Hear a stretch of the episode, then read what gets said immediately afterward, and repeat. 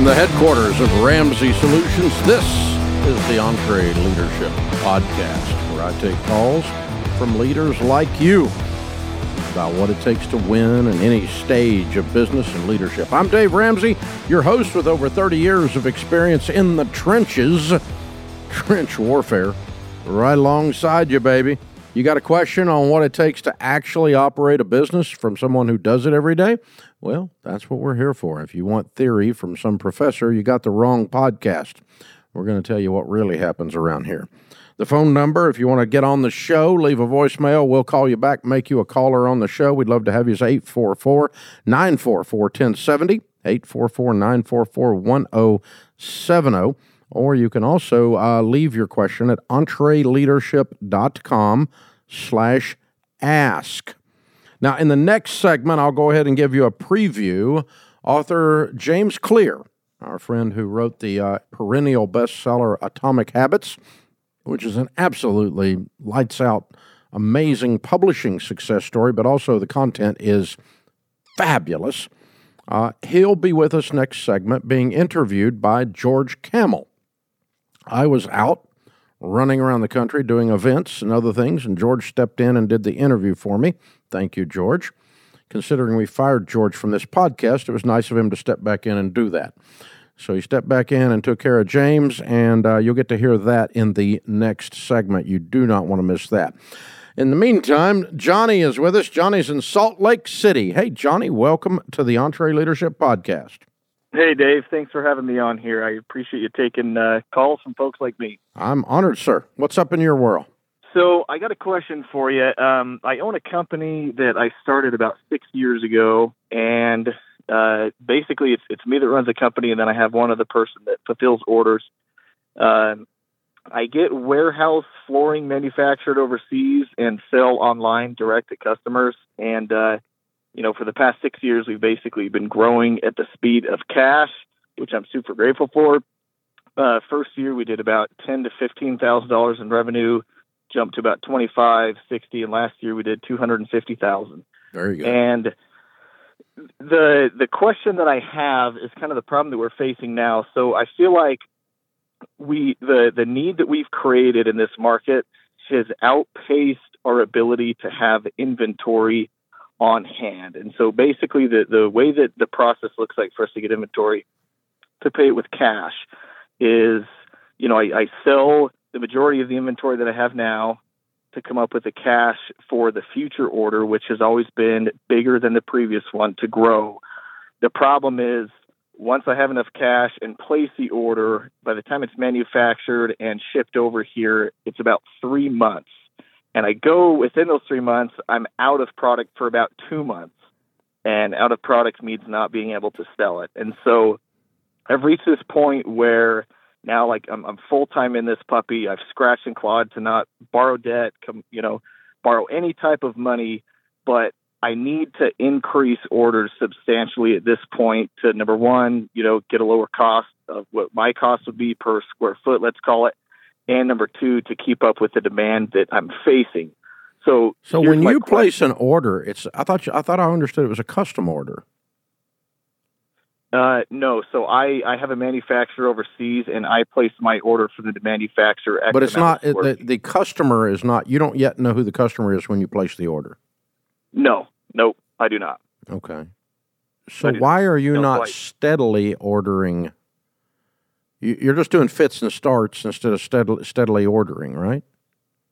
Uh, pretty much, yeah. So the reason why and that's I because wait, of cash flow. Exactly, exactly. Because okay. I, I face these gaps when I when I have inventory. Obviously, we're selling, and I'm putting money away for the next order, mm-hmm. and I'm making a good profit on the materials that we have. Obviously, mm-hmm. there's things on the way like forklifts and whatnot that need to be purchased. But once I get X amount of dollars that I can place my next order with. By the time it gets here, we will have sold and out. They want cash up front on these orders. Yes, yes. And I've tried negotiating a little bit, but they need cash all up front to begin manufacturing. That's correct. Yeah. In what country? In China. I'm not paying China up front. Okay, so you would just create like terms. I'm going to find a different way of doing this. I mean, I'll pay them on delivery, and I might give them a deposit up front, but paying them 100% up front and a communist government decided we're not going to give you anything. Screw you. Yeah. You would So get you'd be out of business and bankrupt. Yeah. And that could happen. I mean, there is absolutely nothing that keeps them from doing that. I mean, we we have run millions and tens of millions of dollars of product out of China. We're not currently ordering anything from China, but uh, but we never prepaid hundred percent because they could absolutely take our head off if they just chose to. You're really vulnerable doing that, dude. Right. I mean, Right. because you've made wrong. the assumption that these people's value system operates with honor the way yours does, and that's a dumb assumption. Yeah.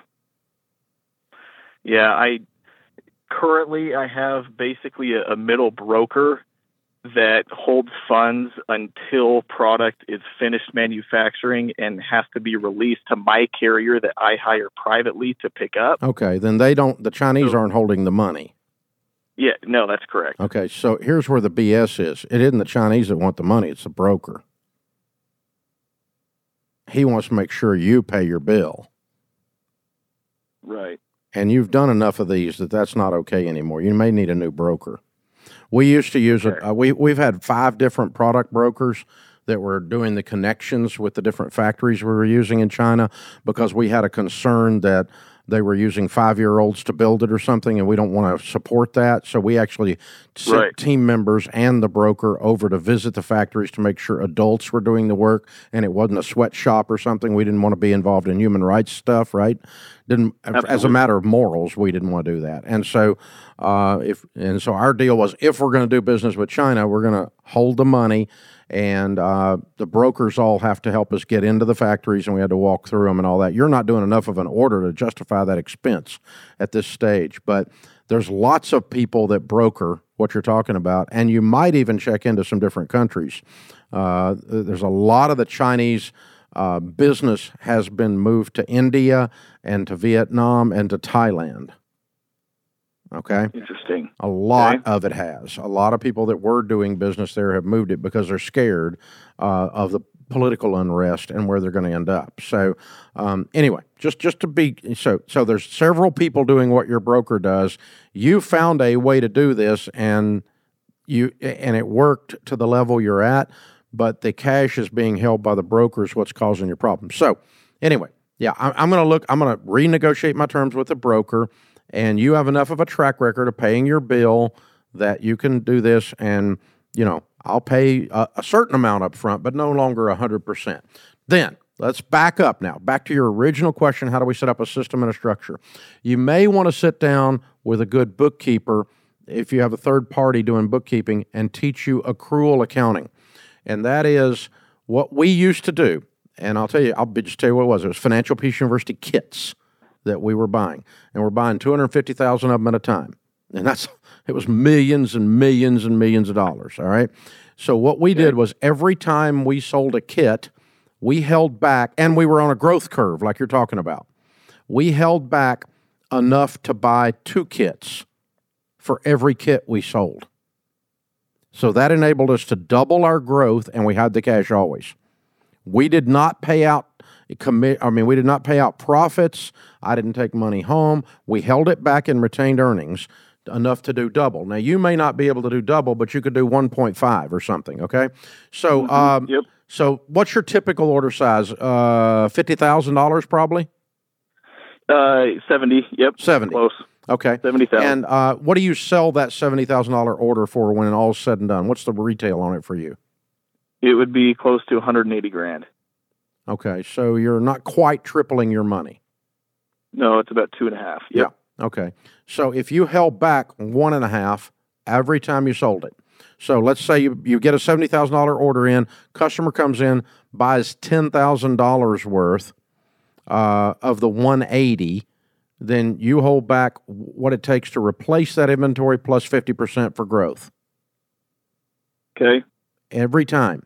So as soon as you get paid by your customer, you're already funding the next order because you're going to carve that out and set it to the side in retained earnings so that it does not because we're running cash basis accounting or running cash basis operation, but that's called accrual accounting, where every time you make a sale, the cost of goods sold is set aside for Mhm. replacement of inventory. And all we're doing is marking it up to 1.5 so that you that that the 0.5 is for growth. Right.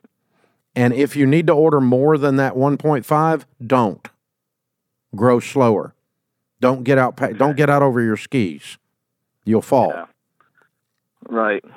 So I, Right, that's and how I- I'm going to handle it once I have a better deal negotiated where I'm putting up front only maybe a third of the money with the broker and the balance is sitting in my retained earnings. But you don't have to wait to to have all the cash to order then. Your flow of sale, your flow through, your burn through of your inventory is funding the next order before the next order gets here and you can start layering the orders. You start placing an order once a month.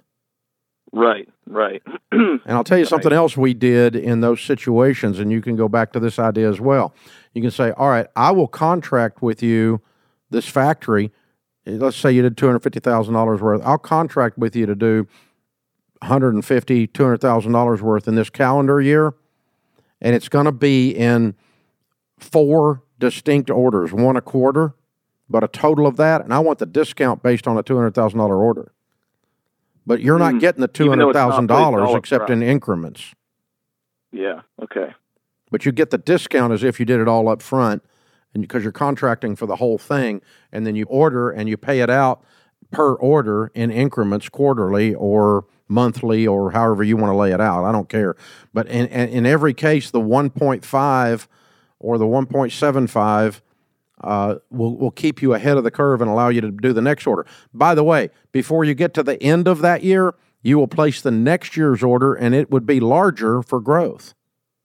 Mm-hmm. So, like in, in the in the eh, six months into that year, you may place the year for the fo- for the following calendar year for three hundred thousand dollars worth, and you just keep this thing Yep. rolling up and rolling up and rolling up because you're but you're setting the math up to follow the hockey stick up and to the right. Does that make sense? Yes, it does. It does. Yeah. It does. And and so I mean that was on the the scale that I was going towards as far as setting money aside. You know, obviously without negotiating, which it, it really sounds like I, I need to do. Um, You do. the problem is, yeah, I, I do absolutely. The problem now is I've started to to take a salary, and so it slowed that down a little bit. I still think that I can do it in the event that I. Oh, you got the need to- margin. You got a th- you got the margin to take a salary. You just don't. You can't take a salary of one hundred and fifty thousand because you don't have that kind of profit. Oh, absolutely not. Heck no. Yeah, I pay myself sixty grand a year, Yeah, well, I mean, basically So if if, if your from yelling at me seventy is turning into one eighty, you can take one point five out and fifty grand and still be okay. yep. You got the margin as long as you don't go buy seven forklifts, right? No, absolutely. Yeah. So, yeah. I mean, just don't don't don't load up on equipment over here and b- big boy business toys or whatever you know, on the other side, and then make yourself go broke on that side. But Johnny, you got the tail. You got the tiger by the tail here. You're, this is a great job, man, because you've bootstrapped this completely. And from an accounting perspective, you had no freaking idea what you were doing, and you figured it out because you're a stud, man. Way to go! I'm very proud of you. Hey, you keep fighting, man. You're exactly who we're here for. That's what you're who this podcast was built for, who this EntreLeadership brand was built for. We want to help you level up and go the next order. And so, what you needed were new processes to level up. And really, what that means is you are moving from probably from Pathfinder to Trailblazer. So you probably need some processes to level up and go through these stages of business, and you're going to get there really fast, especially with the dollar growth figure, growth curve that you're on. It's pretty impressive. So remember now, coming up in this next segment, George Kamel interviewing uh, number one best-selling author and one of the top books to come out in the last decade in terms of book sales, but also in terms of how good the content is, Atomic Habits. So James Clear will be with us uh, coming up. Hang on just for that, right here on the EntreLeadership Podcast. Hey, by this time of year, you've set goals for your business, communicated them to your team, and are making them happen together. But while you're busy getting after it, don't forget the primary goal of every single one of your employees to get paid. on time and in the right amount. Payroll, it isn't the most fun part of your business, but it's probably the most necessary. So skip the payroll stress and check out Payority. They're a comprehensive payroll company that does it all for you. Just send Payority some basic info and they handle everything else direct deposits, deductions, reimbursements, tax filings, forms, all the things. If your business has 1 to 100 employees, Payority is perfect for you. And if you need support, you talk to an actual human who cares about helping you, saving you time, increasing your profitability, and giving you some very necessary peace of mind. Plus, Payority makes switching payroll providers easy. Go to payority.com slash entreleadership today for a free consultation. That's payority.com slash entreleadership. We've got the one and only James Clear, speaker and number one best-selling author of the book Atomic Habit. James, welcome to the show. Hey, great to talk to you. Thanks for having me. We all like to think we're rational, logical leaders making good decisions, but we can get derailed, make poor decisions. No one wants to do that. What are some of the common reasons why we struggle with decision making? All kinds of things that can influence it. You know, there's all sorts of biases that we have, like confirmation bias, for example, is probably like the one of the most predominant ones, where you're just sort of searching for evidence that um, supports what you already want to do, rather than trying to find the truth or figure out the best way to do it. I think one mindset that's good to counter that is telling yourself, I don't care about being right. I care about getting it right. You know, like I don't need to be the one who comes up with the correct idea as long as we get it correct in the long run. And maybe that gives you a chance to check your ego a little bit and search a little more widely for a solution rather than just hoping that you'll feel good about the process.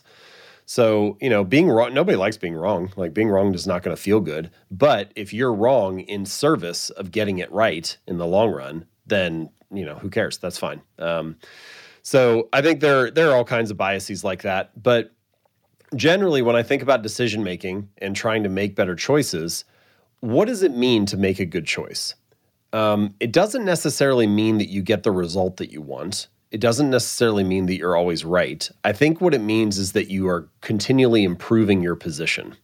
So, a good choice is one that puts you in a better position for the next cycle, the next round, the you know the uncertain future. Yeah, it's so easy to get paralyzed by all of the what ifs and what if we did this strategy and not that one, and it points to what we call spineless leaders here at EntreLeadership, which is those indecisive leaders who don't take action. They're powered by fear. They're afraid of the negative consequence.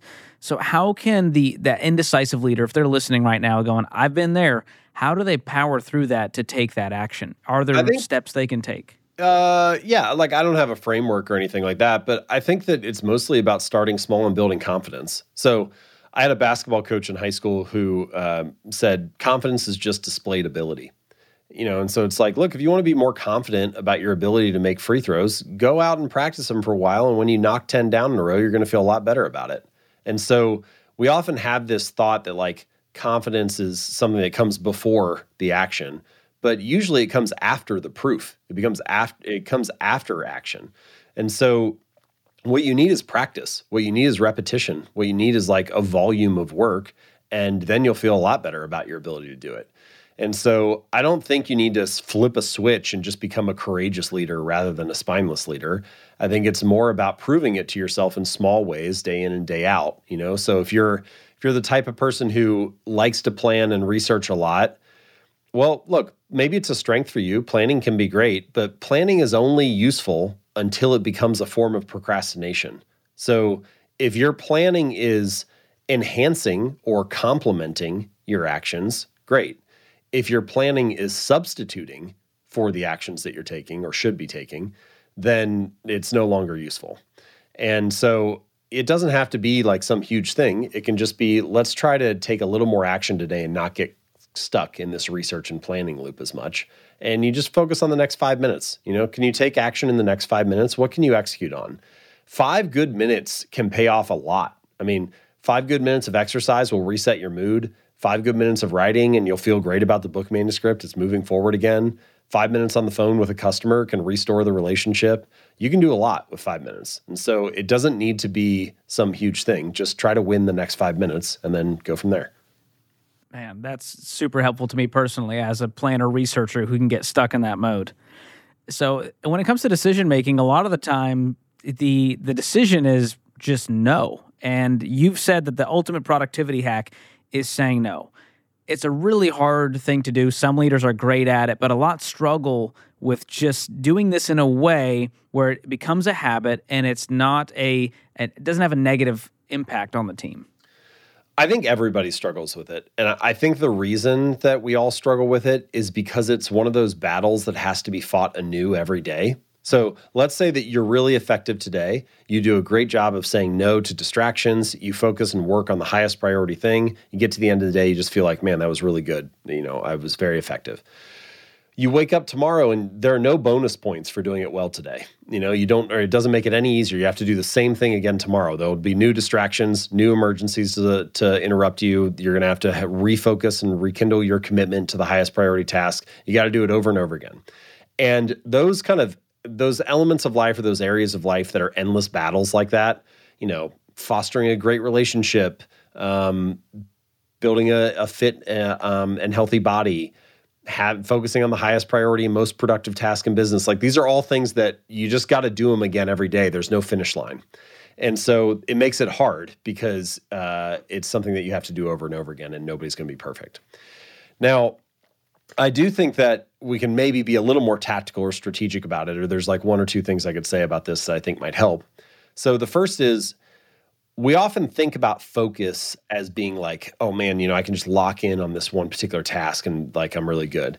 But in many ways, focus is the art of knowing what to ignore. You know, there's always all kinds of stuff coming in, and there's going to be, especially once your business reaches some level of success, there's this strange thing that happens where success starts to eat itself. So you do one thing well, and that brings you customers and revenue and opportunities and partnerships. And because you did that thing well, you have a bunch of new things coming in. And some of them are sometimes it's just interesting and fun to do something new.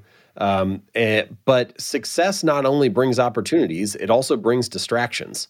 And so a lot of the time the you commit to this new stuff and then suddenly you find yourself a year later and you don't have the time to do the thing that made you successful in the first place.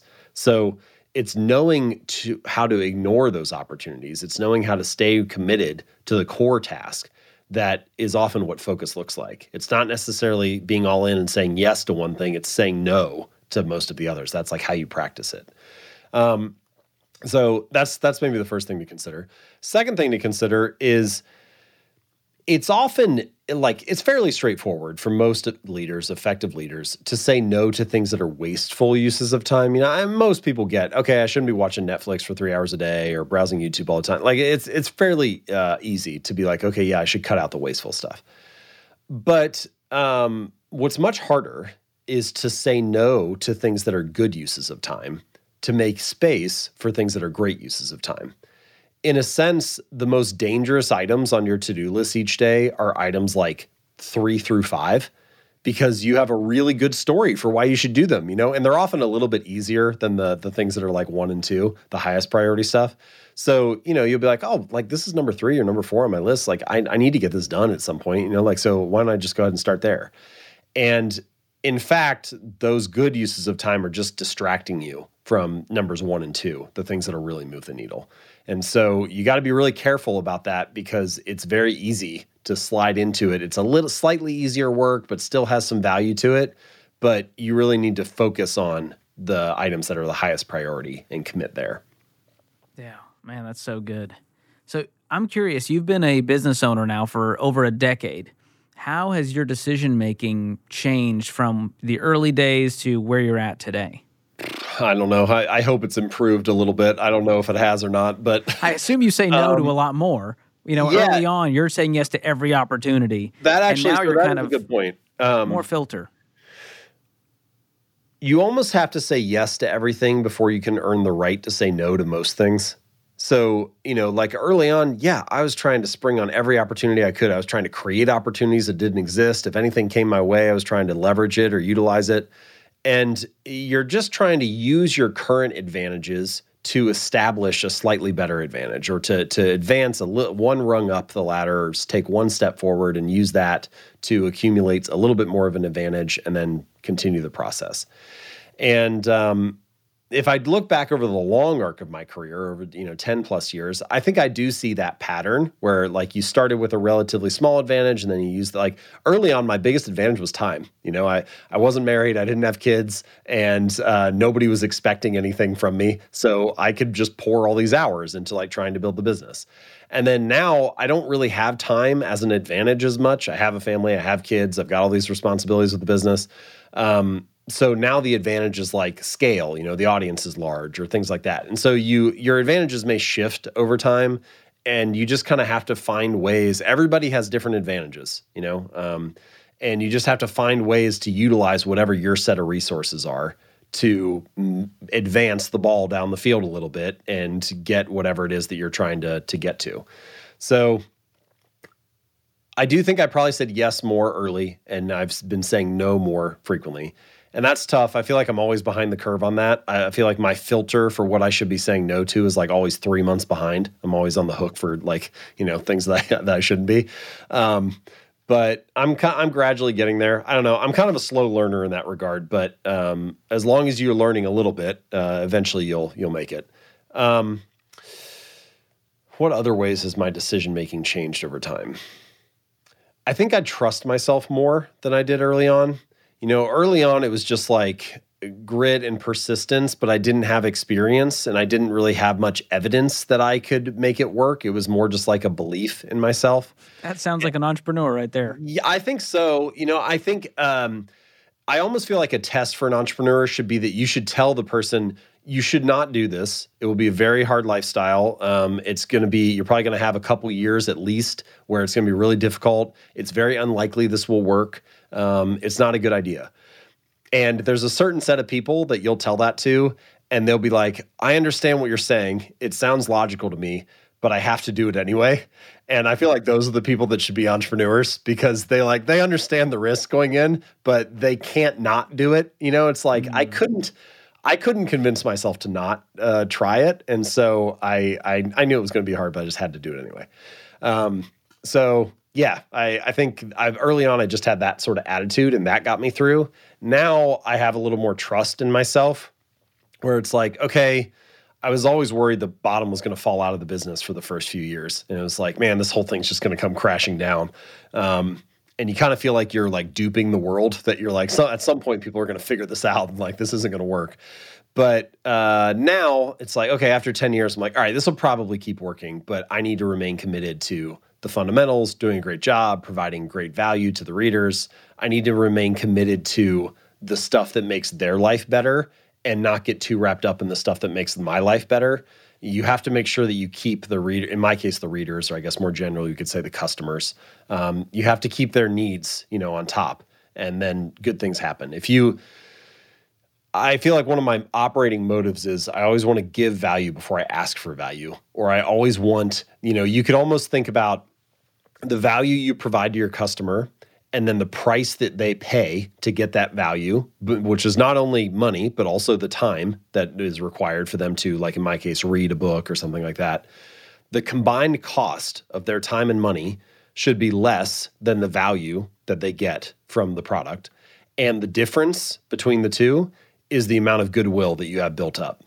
And I always want to make sure that I have this surplus of goodwill that people feel like, man, that was such a great value. Like I would love to buy the next thing that he writes. You know, I would love to read the next email that he sends um, because they feel like it's such a good trade for them that um, there's no reason that they wouldn't do it.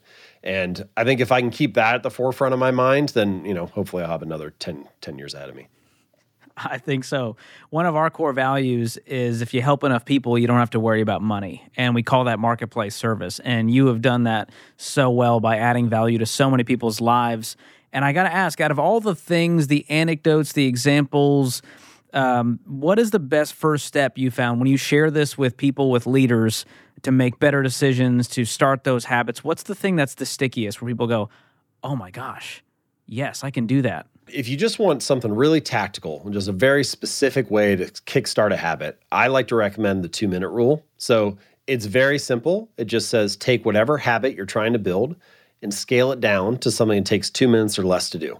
So, read 30 books a year becomes read one page, or do yoga four days a week becomes take out my yoga mat.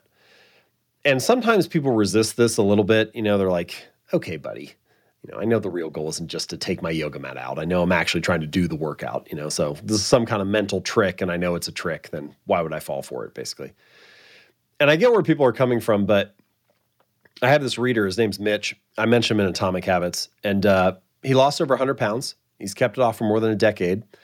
But when he first started going to the gym, he had this strange little rule for himself where he wouldn't stay for longer than five minutes. So he'd get in the car, drive to the gym, get out, do half an exercise, get back in the car, drive home.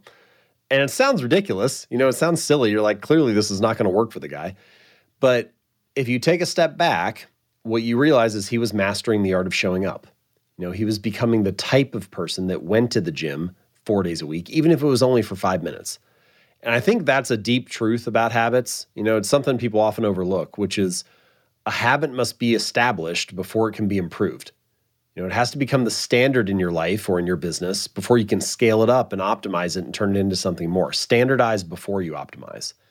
And so I think that the two minute rule kind of pushes back on that perfectionist tendency. Just execute a little bit, you know, execute in a small way, get some proof, get some evidence, become the type of person or the type of business that does this consistently, even if it's smaller than what you ultimately hope to do. And then from that new uh, from that like new foothold that you've established, you can advance and optimize and improve from there. Once you're showing up, there are almost endless opportunities for improvement. But you can have the best plan possible, and if you can't get yourself to show up consistently, it doesn't really matter. So the two minute rule is perhaps a good place to start. Well, this is like the Spark Notes version of Atomic Habits. We're just scratching the surface. So I assume every listener has read Atomic Habits by now, but if you haven't, you have to go pick up this book, get a copy for your entire team, read it. There's so much value. And James, you've added a ton of value to our listeners and to me today. So thank you so much for your time. Thank you. It was a pleasure. Really enjoyed talking to you. Here's a math refresher. There are only 24 hours in a day, so you and your team need to streamline time consuming tasks to focus on the activities that make money. Smart businesses are realizing that to reduce headaches as they scale, they need NetSuite by Oracle. NetSuite is the number one cloud financial system, bringing accounting, financial management, inventory, and HR into one platform. With NetSuite, you can reduce IT costs because it's cloud based. You can cut the cost of maintaining multiple systems because you've got one source of truth. It's a big deal. And you improve efficiency by bringing all your major business processes into one platform, saving time and cutting manual tasks and errors. So join the more than 37,000 smart companies like Ramsey Solutions that have done the math and are boosting their efficiency with NetSuite. And right now, you can download NetSuite's popular KPI checklist designed to drive the right behaviors for your business. Absolutely free at netsuite.com slash Ramsey. That's netsuite.com slash Ramsey to get your own KPI checklist. Welcome back to the EntreLeadership Podcast. Oh, man, James Clear's smart, isn't he? That guy's just smart.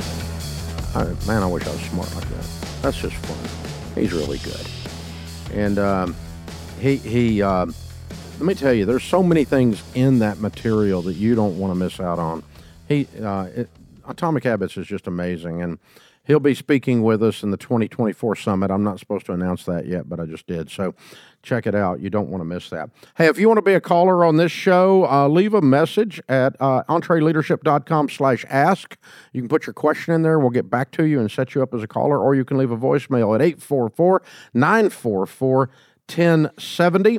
The show, of course, is broadcast on YouTube and Apple and Spotify, podcasts and video and everything else. Lots of uh, nice comments coming in. Um, the team doesn't let me read the ugly comments, although they're really funny. They would be fun to put on here, like Dave reads mean tweets kind of thing. But instead, Dave will read nice comments. So here we go. Exactly what I needed from Apple. I've been subconsciously wanting Dave to do a podcast like this.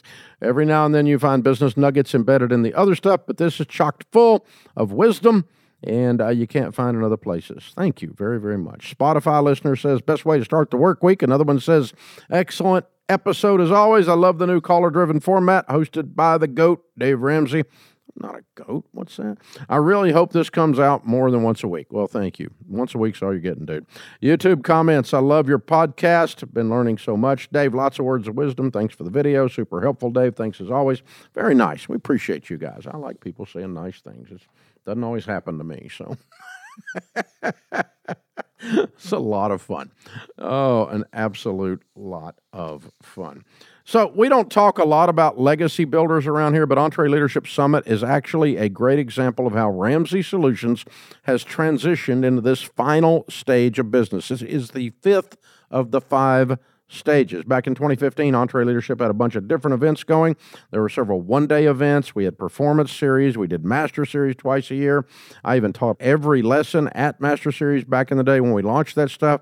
And we reached a point where I said, if this something doesn't change, this company's going to be left high and dry when I die. Uh, yeah. So we need to make our events less dependent on me, and that opened up some possibilities. I'll, ultimately, we landed on an idea to create an event so good that if I wasn't hosting it, I would go because I love all the speakers. And that's what Summit is. We bring the top minds in business, the top speakers and communicators about leadership. It is the type of conference I personally would attend. And next year is Summit's 10th anniversary. It's happening April 21 to 24 in 2024 in Dallas. Now, this is going to be a serious party, y'all. So if you want your tickets to EntreLeadership Summit next April, and you probably ought to get them early because they always sell out. Uh, you can go on to entreleadership.com slash summit and get your tickets, and you'll be ready to rock and roll. All right, Derek is going to be next. Derek is in Illinois. Hi, Derek. Welcome to the EntreLeadership Podcast. How can we help? Hi, Dave. I'm the general manager of a repair company. We have about 35 employees. And I am going to have the ability, or I'm in talks or to have the ability to purchase the company. And uh, I'm kind of wondering whether or not I should continue down this road based upon some general differences I'm having with the owner on general day to day operations. Okay, so you you don't agree with the way it's being operated now? Yeah, we kind of butt heads when it comes to personnel and the handling of employees. And if you, know, you owned it, if you own it and you buy it from him, why would there be a butting of the heads? He would no longer have a say.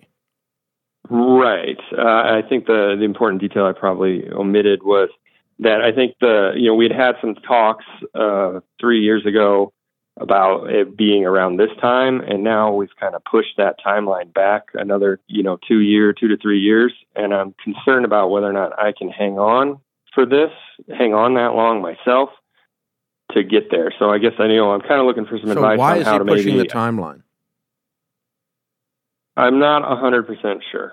Um, i think it has to do with financials on his end. Okay all right. So, what is the net profit of the business after the all the managers, including the owner being a manager, are paid? It's like nine sixty. That's after he gets a salary. Yes. So it's making a million dollars a year. Mm-hmm. Wow. And what's he want to sell it to you for? How much? Well, we had some discussions uh, a couple weeks ago, and we're looking at around uh, three six. Okay, that's not unreasonable.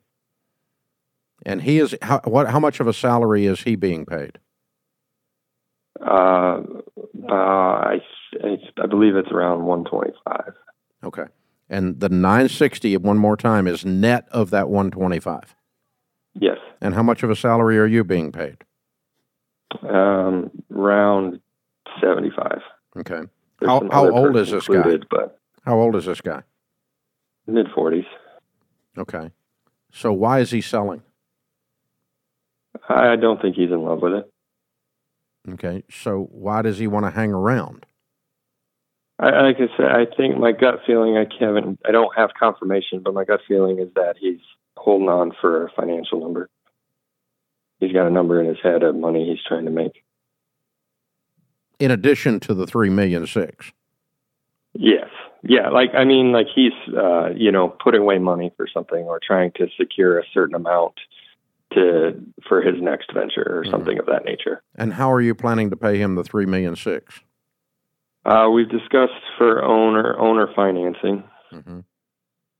and then paying out of profits. Okay. Okay. Um, you know, one of the things that you know kind of it did come up in our most recent conversation is there's a, a significant inventory of products. Part of our business is selling things. There's a significant inventory, probably around four hundred thousand dollars worth of inventory of products that we sell, Mhm. in addition to the repair. Mhm. Um, I don't know how that works. You know, Well, let me tell you is how that going to be money on top of the three Yeah. six? Wait a minute, wait a minute. Here's how it works. Okay. There's three ways you can value a business, a small business for sale. Okay. The least a business is worth is book value. Book value is the receivables minus the payables plus any hard assets like inventory. Okay. So if you, Mhm. if in other words, if you close the doors, collected all the bills and paid all the bills and sold off everything, that's book value. Okay. Or Yep. In some businesses, you can it's rare, but you can find some places you can do a multiple of gross revenues. Doesn't apply very often, and it's a bad method. I don't like it. The best method is a simple multiple of the, uh, a simple multiple of the, of the net profit. And so you're at about three and a half times your net profit is your multiple. You follow me? You don't Yes. get to do that plus inventory. You don't mix these methods. It's either worth a multiple of net profit or it's worth book value, whichever is more. In this case, it's more to be a multiple of the net profit. So the way you all valued it, is not plus inventory, period. Okay. The inventory goes with the would it- deal. Now, a piece of real estate doesn't, but the actual inventory, the trucks, the equipment to do the repairs, the tool sets, the forklift, whatever the crap all that stuff is, is just part of the business. All of that stuff creates the net profit, and a multiple of the net profit is the valuation. Does that make sense? Yes. Would the 3.6 accounts is a good number. 3.6 is a good number. 3.6 plus inventory is not a proper methodology. And then another question: Would would accounts receivable be included in that? No, that's what I just said. That's they're part of book value. Okay. All right. I just wanted to double check. Yeah. Because that was a point, another point of He- that we were talking he's, about. he's not a sophisticated seller, or he would know this. Okay. He's just a guy. Okay. This guy that's got a company that's doing pretty good. All right. So here's what I would do in your case, and that's why you're calling. I would say the 3.6 is a really good number. If I were in your shoes, I would offer him 125 plus 960. I would, uh, whatever percentage that is. Um, in other words, I if I were you, I would live on your current salary and I would give him 100% of the profits above that or 90% of the profits above that. Okay. Real profit. Mhm. You live on your old salary until he gets his three six. So let's call it a million. And that means in three years and a half, he's going to have all his payout. That might solve his problem that he's drag butting his feet around on if he thought he was going to get all his money that fast. Okay. So if you give him 90 cents, 90% of profits or 80% of profits after you receive only a salary of 75 or maybe 100, I don't care, something like that. In other words, you're not going to take money out of this until you get him off your back. And if profits go down, you don't owe him anything except the profits. You don't have a fixed payment. So if Yeah. there's a if there's a COVID quarantine and your profits went in half, you don't owe him nine hundred thousand. You would owe him four hundred thousand or whatever, right? Right. I'm going to give you all profits above X or a percentage of profits above me taking this base salary until we get you to three six, whatever that timeline is. It should be in the three to five year range that you get all your money. And if we're going to do that, I want to execute that sometime in the next 12 months. And, And you think out of your hair. Yeah. From your experience, you think just a, a forward conversation, you know, offering Yeah. uh, something to that nature will move this along. I hope so. Otherwise, you're going to dis- what, or- it's or you're, it's going to help you discover what the blocker is. What's the blocker? Because if he comes back and goes, no, go, okay, I don't understand. Because we've agreed on a number, and I figured out a way to get you the number really, really fast. Why are we waiting? I don't want to wait. And this is how it would be if I was sitting there. You got to you got to help me here because I got to understand. I don't understand because now what are the differences of, uh, of uh, opinion about how operations go that y'all are having? What's that over? he wants to be tougher. a- he wants to be tougher than you, or vice versa.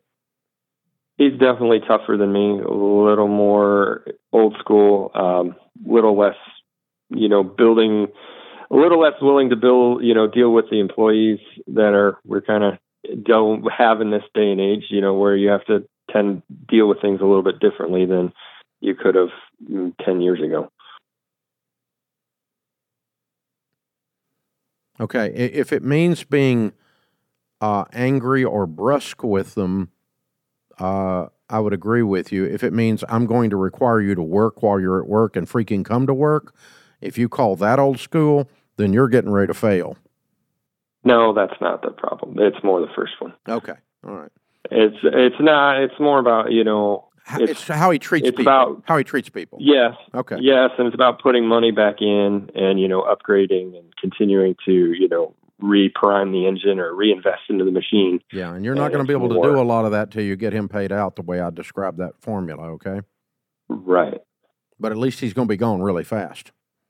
And you got Mhm. no payments and 900k coming in, you can you can really do a whole lot. Yeah, and that's you know that would be ideal for me. That would be something that I would you know I would like to go for. I think you know they were looking or he's looking for more of a you know a 30 year amortization. But I told him I like no, I'll I never I'll don't, never want, I don't want to be in business with you long. for 30 years.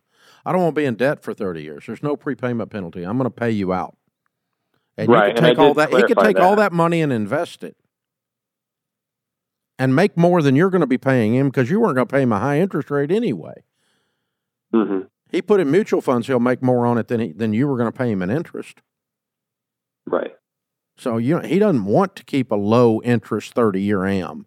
He just thinks he wants steady payments so he can go on to his next thing. He doesn't. He wants he wants 3 million 6 in his checking account. That's what he really wants if he's smart.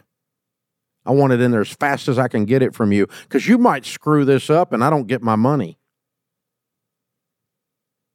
Yeah. If I'm I don't him, so. right? I mean, Yeah. Right. Yeah. From his point of view, yeah, that is a real concern. I Yeah, would, that's what I'm you know, saying. So I don't want to I would- drag this out 30 years. That's dumber than a rock. I want to get the devil out of Dodge, man. That's the thing. Hey, you're you're doing good. You're really thinking this through.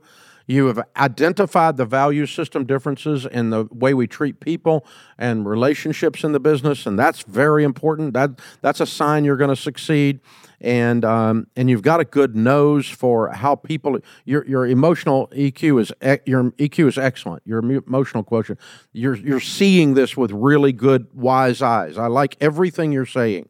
So I think you're going to do really well. I would just draw this thing to a head by laying something on the table, a little one-page deal sheet that outlines what I just said, and go 12 months from today we're going to close, and you're going to take three six, and you're going to take it as 80% of the profits. Um, and the profits are based on me taking a seventy-five thousand dollars salary and no hundred and twenty-five. So your hundred and twenty-five adds to the salary or adds to the profit base, and so you're going to get your money that much faster. And you know you get to take that money, invest it, and you're going to be a you're going to be like a multi-millionaire. You're you're going to love your life, dude. And sign off, sign here, press hard. There's three copies. You know, here we go. Let's get this done. Right. That, that's how this works. That's old school saying from back when people had y'all remember the what was that stuff the uh it was the black paper in between that made other copies? I can't even remember what carbon copy thank you. They're telling me from the booth yeah. Yeah press hard there's three copies. That was what we used to say when we signed the sales order because it had it had three pages and you had to go through th- two carbon copies. That's oh brother. God y'all are dealing with a dinosaur on a microphone.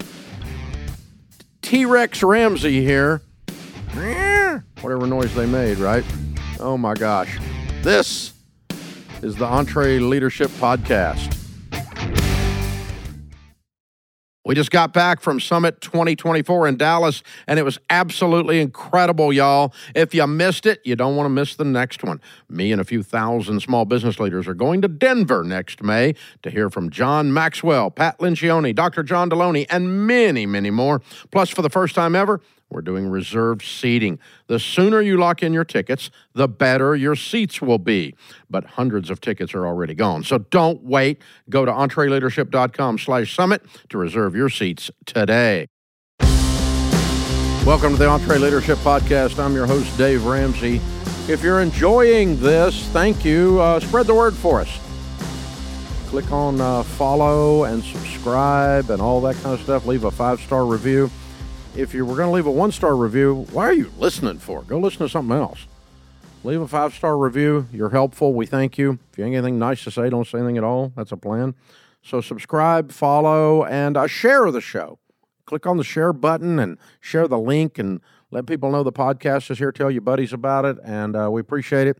The uh, rankings have been growing steadily, and that's only because you guys are telling people. So thank you very, very, very much. We appreciate that a lot. Michelle is with us in Nashville. Hi, Michelle. Welcome to the EntreLeadership Podcast.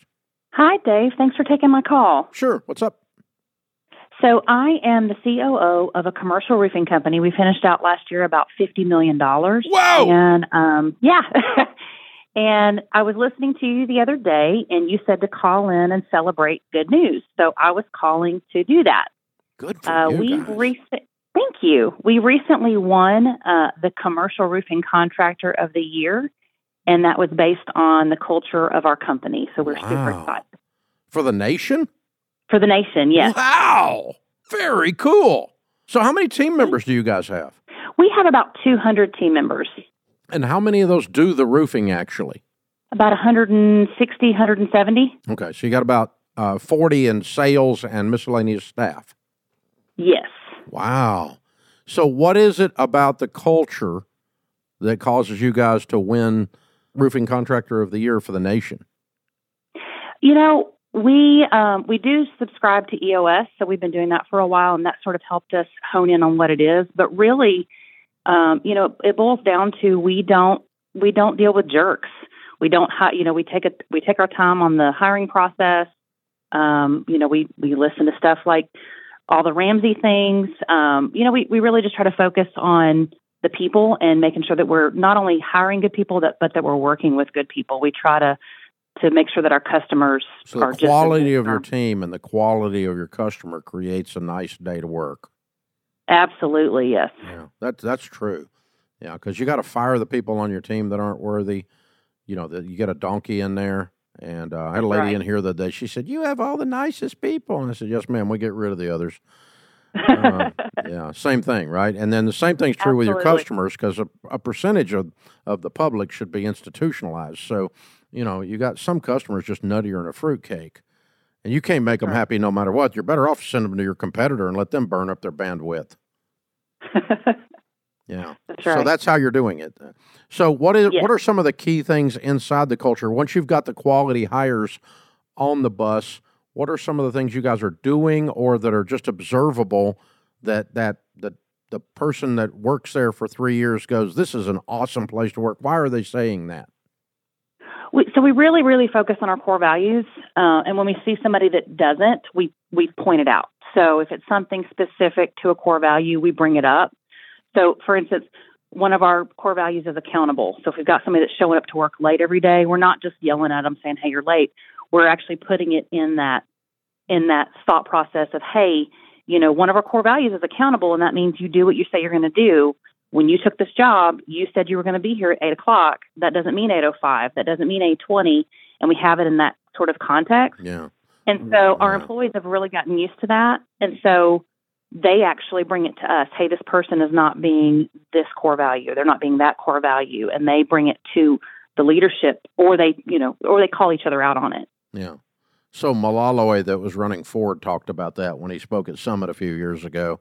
He was the president of Ford. He said, uh, "We just," he said, "I told all the regional managers that all the regional managers for Ford will be here on the third Tuesday of every month for a regional managers meeting." And one of the guys called and said, "Well, I won't be able to be there. I have this and this and this I have to do." And he said, "Well, all the regional managers for Ford will be here." exactly. like, oh yeah. So uh, we, the way we said it around here is we aren't late.